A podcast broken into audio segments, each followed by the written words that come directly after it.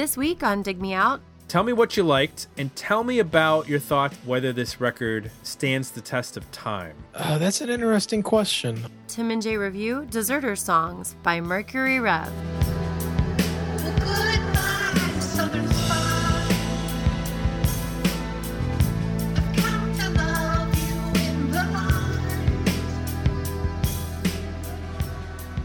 Hello and welcome to another episode of Dig Me Out. I'm your host, Tim Minichi, and joining me as always, my co host, Mr. Jason Ziak. Jay, it's episode 232. We're in season five.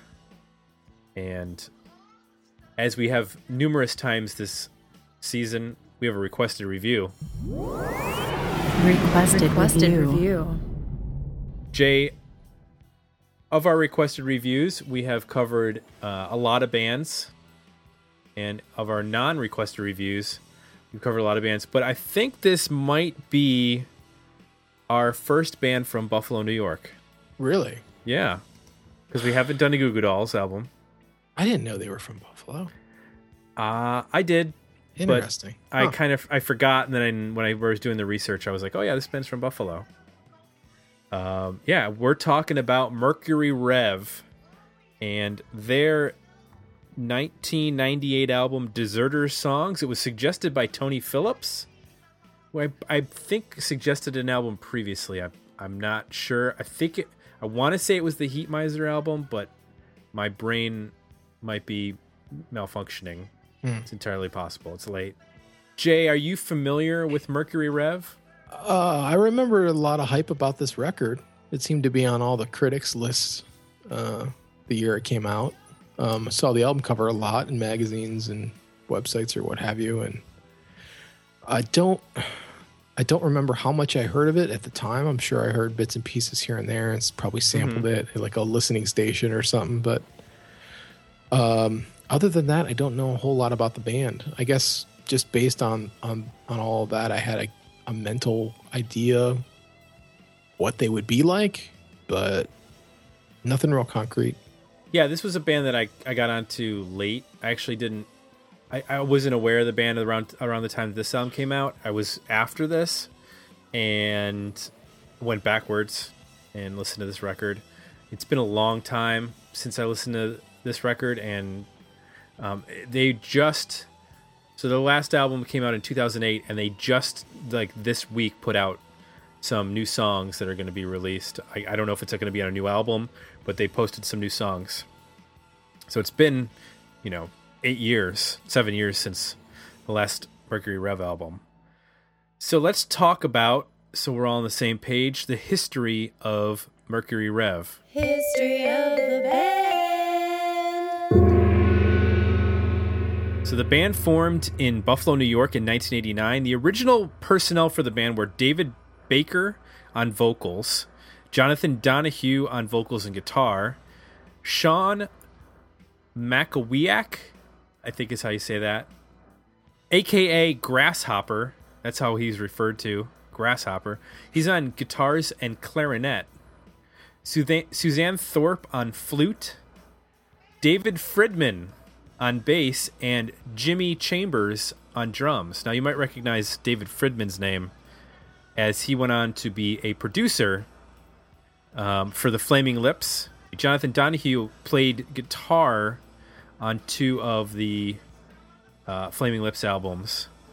Fridmann is a well-known and, and off well traveled producer. I think he's currently working with Baroness on their next record.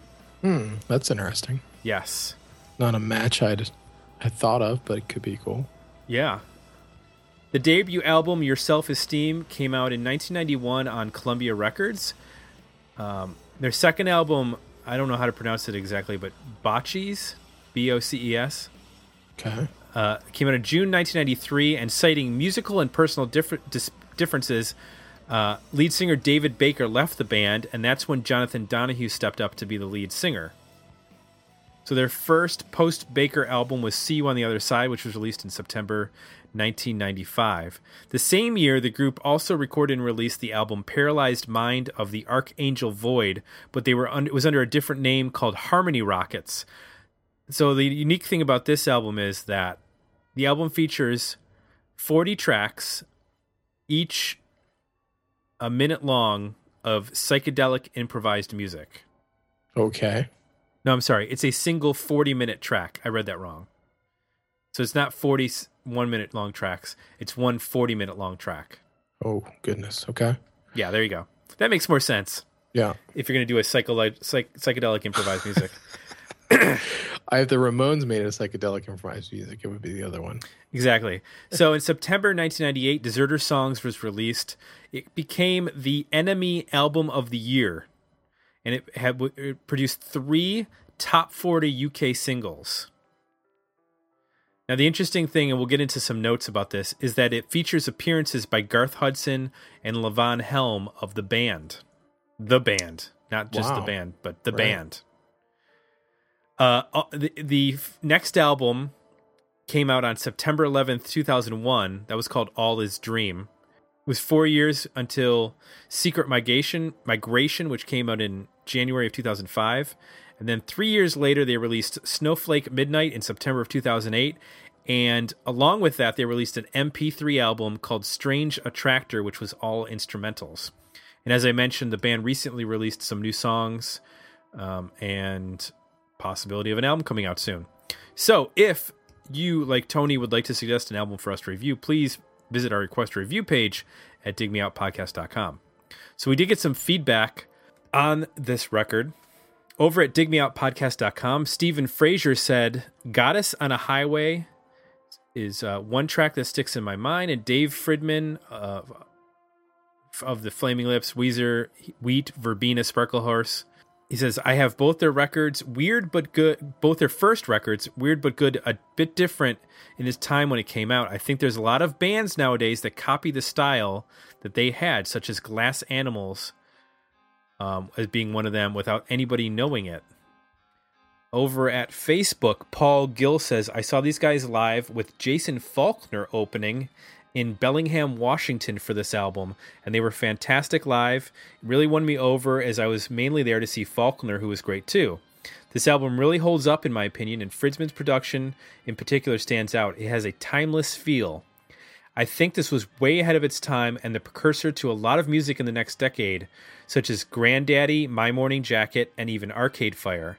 It's a real treat on the it's a treat on the headphones and not too heady uh, not too heady to crank on a stereo, and is a, and is solid from start to finish. The vocals aren't for everyone, but it grew on me.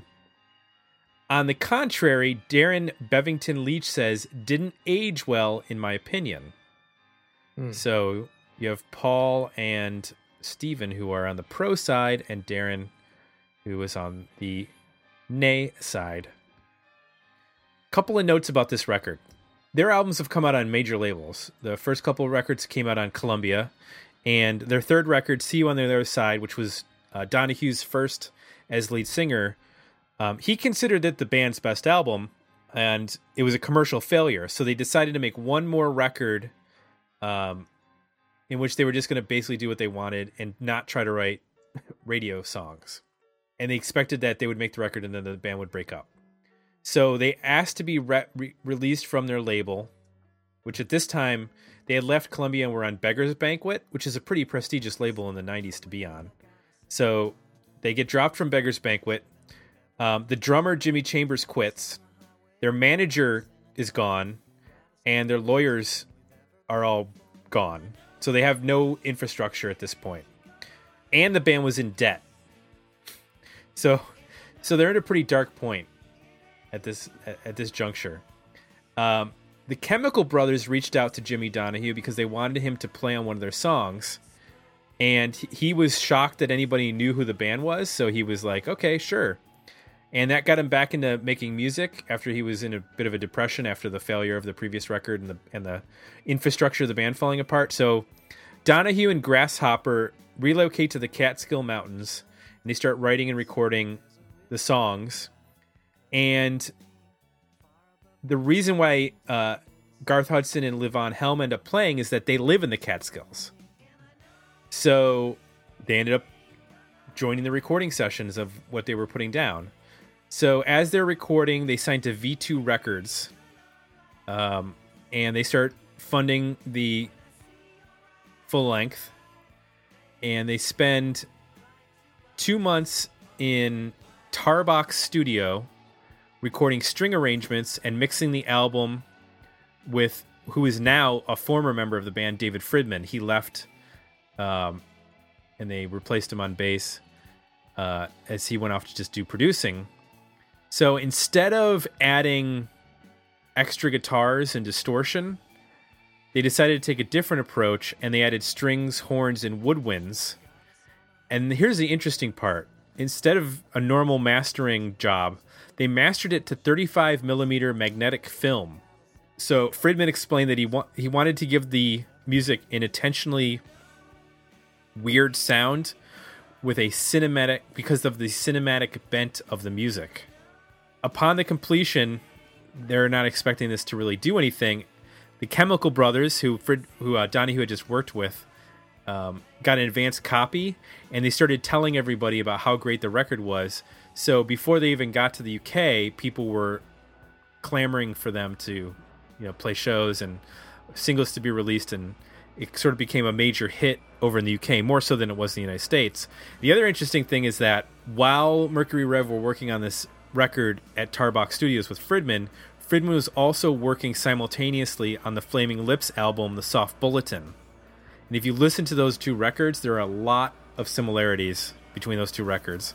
And Wayne Coyne said from the Flaming Lips, I think without Deserter songs being so significant, the Soft Bulletin would probably the Soft Bulletin would probably have not been followed too much. But since it was put in the same vein, people became very interested in us. Hmm. So that's interesting because if you think about where the lips were at that time, you know, they had made a, a one hit wonder single with She Don't Use Jelly. Uh, then they had Clouds Taste Metallic, which wasn't as successful of a follow up. Then they did the Zaireeka box set, not the box set, but like the the the you know you played like the, the multiple discs at the same time. Hmm. Yeah, Um, but that. so the soft bulletin is really what put them back on the map as far as being a band and also being a serious sort of like critical contender as well as being a commercial or a commercially viable band thanks to the singles on that record and then that led to Yoshimi Battles the Pink Robots I think probably is their most commercial commercially successful record uh, with Do You Realize and some of the other tracks so that's the history and then some extra notes about how this record sort of came together. We need to talk about Jay, the actual album itself. So let's get into that. Let's do that.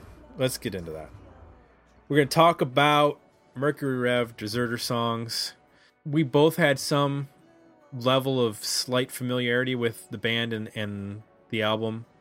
So let's address a couple things um, with our what we liked and what we didn't like. Uh, Jay, I'm going to throw it to you first since I've been talking for a while.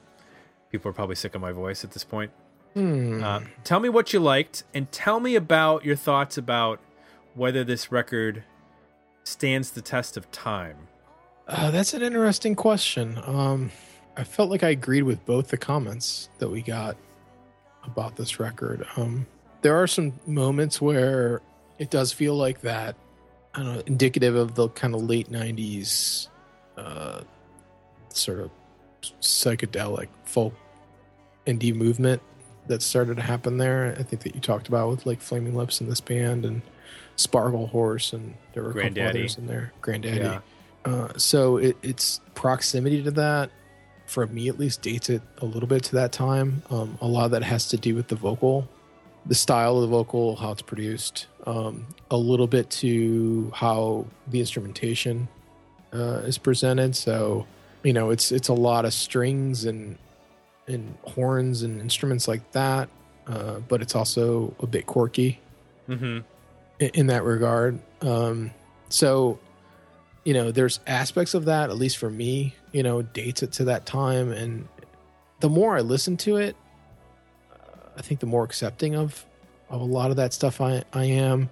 Um, the more the vo- vocal kind of grows on me and I can kind of get past the, the oddness of it and sort of, I don't know, it reminded me a lot of, uh, uh, Flaming Lips in that regard. Even the melodies, mm-hmm. sort of a I don't know. I mean this in the most respectful way, but it's kind of a you know a poor man's Beach Boys sometimes, where you know right, you know g- uh, people who don't have the vocal ability of that of that uh, that level of talent, but still you know write that style of melody and, and convey it the best they can. You know, there's really in terms of what I like about it, there's some really good uh, and interesting performances on here and some interesting instrumentation. Um, you know, a weird mix of strings and odd kind of I don't know keyboardy sounds, but still remains pretty organic. Um, there's some actually pretty pretty good guitar parts that pop out every now and then. I mean, there's not very much guitar on this record, but there's a couple moments at least. And you know, I think overall, you know, the songs are pretty strong. You know, they can. There's some there's some throwaways on here and some interludes and some some that were more successful than others, but you know, there's some pretty there's some pretty decent melodies on here and some pretty decent pop indie songs. Mm-hmm. So, yeah, I mean, I think those those are the pluses for me. In terms of the pluses for me, um, I'm going to agree with you on. I think that at first listen, you're kind of like, "What the hell is going on? Do I hear a, a, a saw, like a musical saw, and do I hear like?" There's one song. I think there's like a saxophone. It's a Hudson line. It has is that a sax and then a then there's a guitar solo, and then there's a like there's like each instrument takes like a solo part. Then there's this like crazy electric piano, which I can only imagine is being played by um, one of the guys from the band, either um, Hudson or Helm, because uh, they're both keyboard players.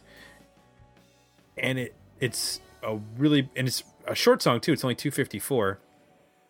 Then you compare that to like Endlessly, which has that weird almost like dreamy feel to it with this I don't know, it sounds like it belongs into like a weird 1950s like uh children's Brothers Grimm sort of fairy tale type thing. Like it's so weird.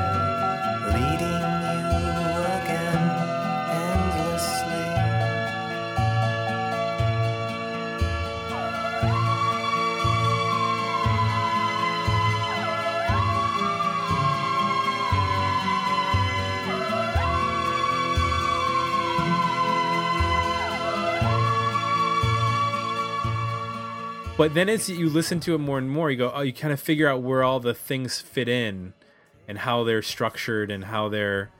Um, it's not as disconnected as it sounds like the first kind of first time you're listening through it. Um, and songs like Holes and, and Goddess on a Highway are definitely much more like, straightforward. But a lot of the other tracks are, at first listen, they're they, they're a bit uh, they're not challenging. They're just if you're expecting an alternative rock album and you hear this, it, it would be just sort of shocking. Um, I do agree with you on the vocal that you know from the first notes that get sung. I mean, there's just an instant comparison to Flaming Lips. Um, it's just inevitable now. I mean, there's nothing you can really do about it. Yep.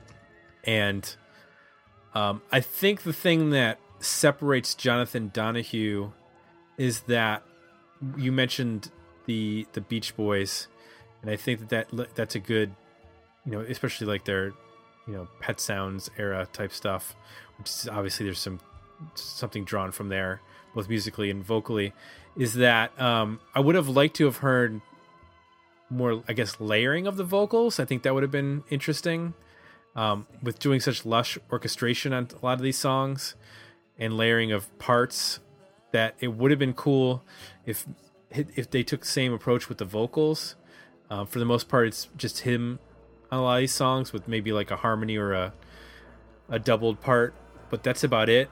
Um, I think that would have separated him a little bit more from what the Flaming Lips sound like and what Wayne Coyne sounds like. Um, it's not bad per se.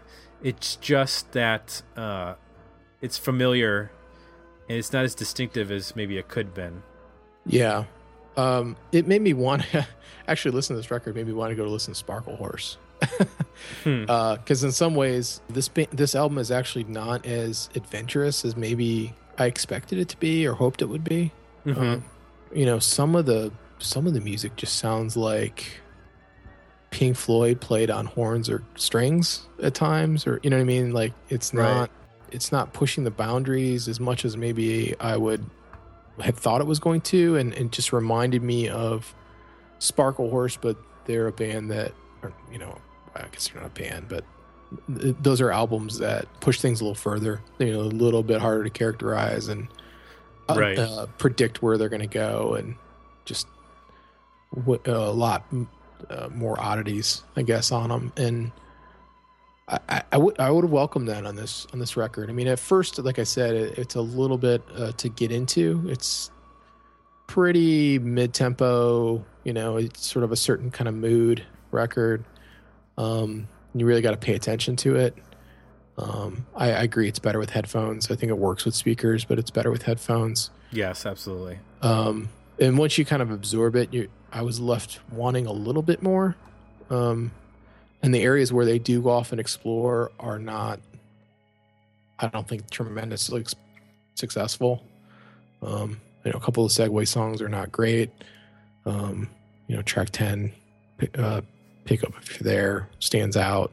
The the bonus track at the end of uh, Delta Sun Bottleneck Stomp is regrettable. Uh, you know what I'm talking about? Like it sounds Yeah, like I know. And that's actually uh, Go a ahead. new keyboard and is playing with all the samples. All the apparently that's an instrument that they built.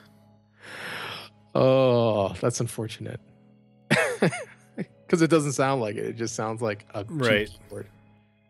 It seemed like you know with bands like My Morning Jacket and Arcade Fire, sort of Mhm. taking like the big idea songs and the multi instrumentalist songs, and you know Arcade Fire having ten people in the band and playing pianos and keyboards and uh, you know three guitars and lutes and strings and all this stuff and creating this big like orchestral sound. Mm-hmm.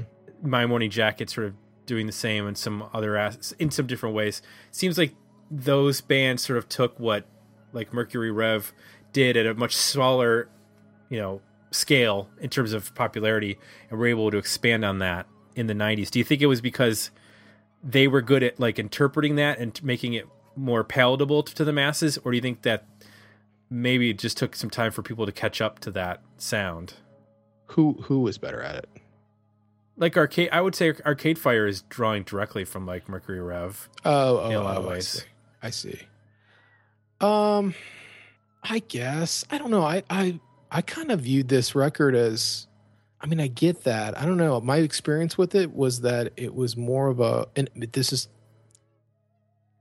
I I kind of read it as not as much of a band thing, and that's kind of the way I experienced it. So regardless of if it was or wasn't, I kind of like listened to it and interpreted it as being a lot more a single person project um, and even though it was lush sounding, in some ways, in other ways, it's I don't know. I I felt like it was all a little bit like you know smoke and mirrors uh, in terms of like a lot of keyboards and you know it sounded big but wasn't really um, like a big ensemble band like what you're describing. Um, now, I mean, that was just totally my personal experience based on whatever prejudices or knowledge I had of the band and whatever going into this. But I don't know. That's the kind of the, the way that I viewed it. Um, I think, again, though, that's it. it, it um, I think all the bands that you talked about because they are,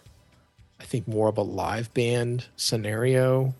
Um, they're able to kind of push in interesting and further directions than I think a lot of this record does. Like I think Arcade Fire is able to go to places that this record doesn't quite get to. Um, Mhm. I think, you know, I mentioned the song Delta Sun Bottleneck Stomp. That's one of the few where uh, it really expresses itself as a, a band to me. Um, and it's it's not my favorite song on the record, but it certainly stood out as being really different and uh, uh, an interesting blend of like kind of New Orleans and dance music and I, I don't know. it's a very you know unique uh unique sound on that song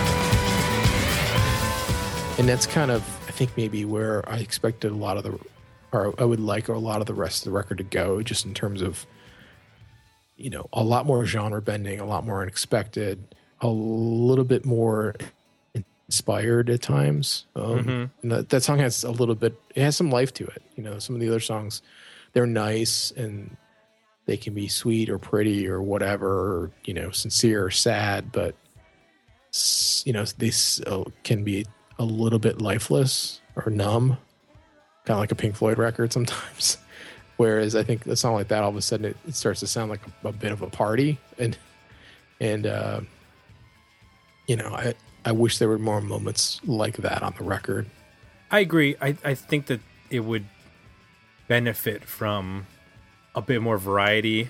I guess the tempo department.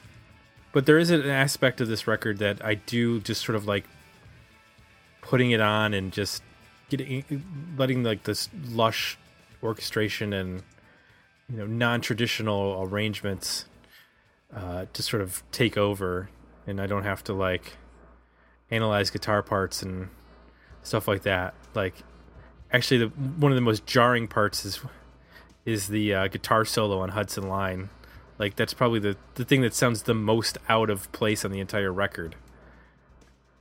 It sounds like this like 1980s, like belongs on like a 1980s Richard Marx single or something. yeah is it the saxophone That the whole song is just weird.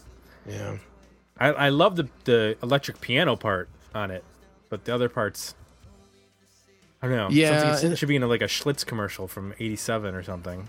yeah shining bright. Gonna leave the city, gonna catch the Hudson line. You know I love the city, but I haven't got the time.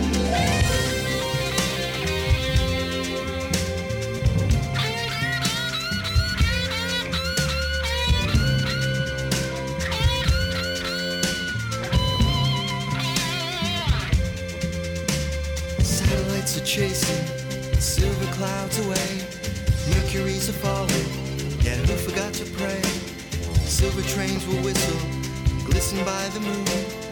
Molly has her kite, Joe has his balloons. Satellites are chasing silver clouds away. I'm stuck on the tracks, sleep away the day. Gonna leave the city, hop a train tonight. Got a one-way ticket, the moon is shining bright. Gonna leave the city, catch the Hudson line. Cause you know I love the city, but I haven't got the time.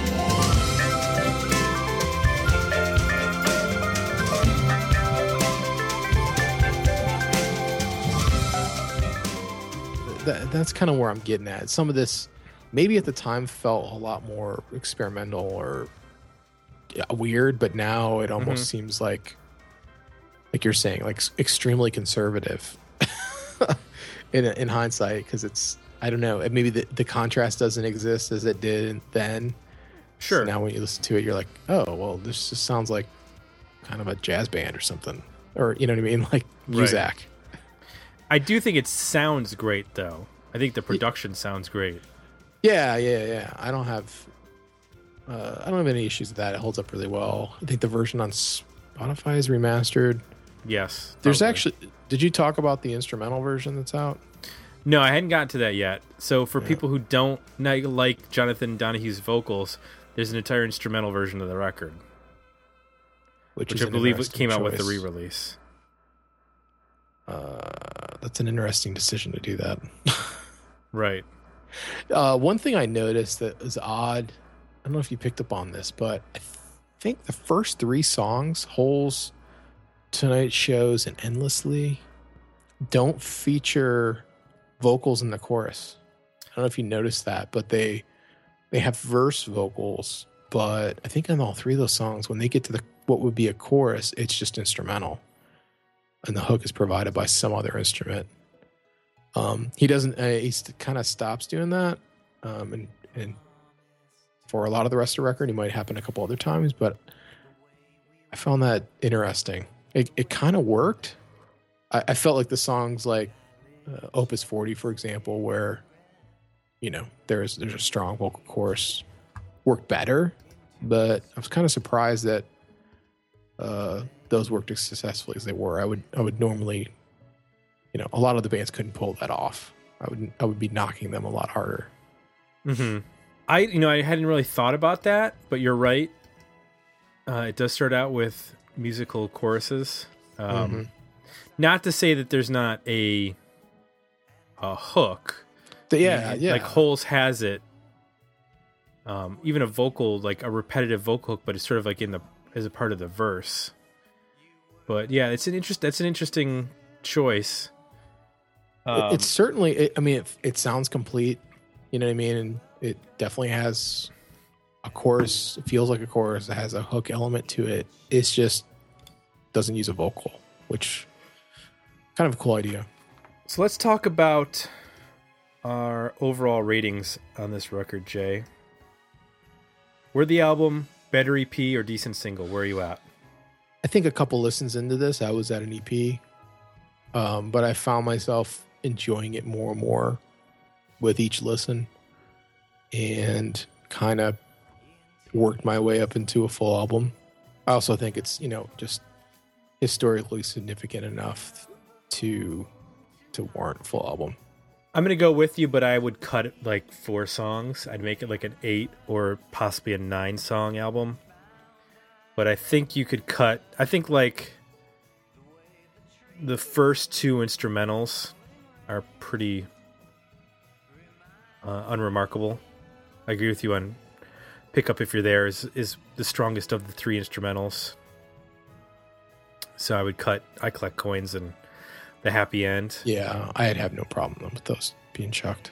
And I'm not a big fan of the Hudson line, so that would probably be my other cut. And then you could get rid of the, the bonus hidden track, and I'd be fine with that. So that's a nine song record, and I think that would, you know, it it would have a different flow without those instrumentals, but I'd be comfortable with that. So that'd be my pick for uh, re uh, reassembling this record.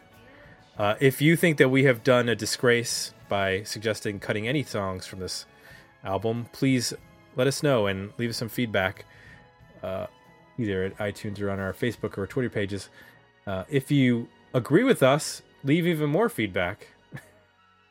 and of course, you can always uh, suggest an album for us to review over at digmeoutpodcast.com by going to our request review page. Uh, Jay, as it is, we'll be back next week with another requested review. Um, because we did our interview last week, so we had been doing the interviews at the end of the month, but we switched it this month. So the month will end with a review instead of an interview.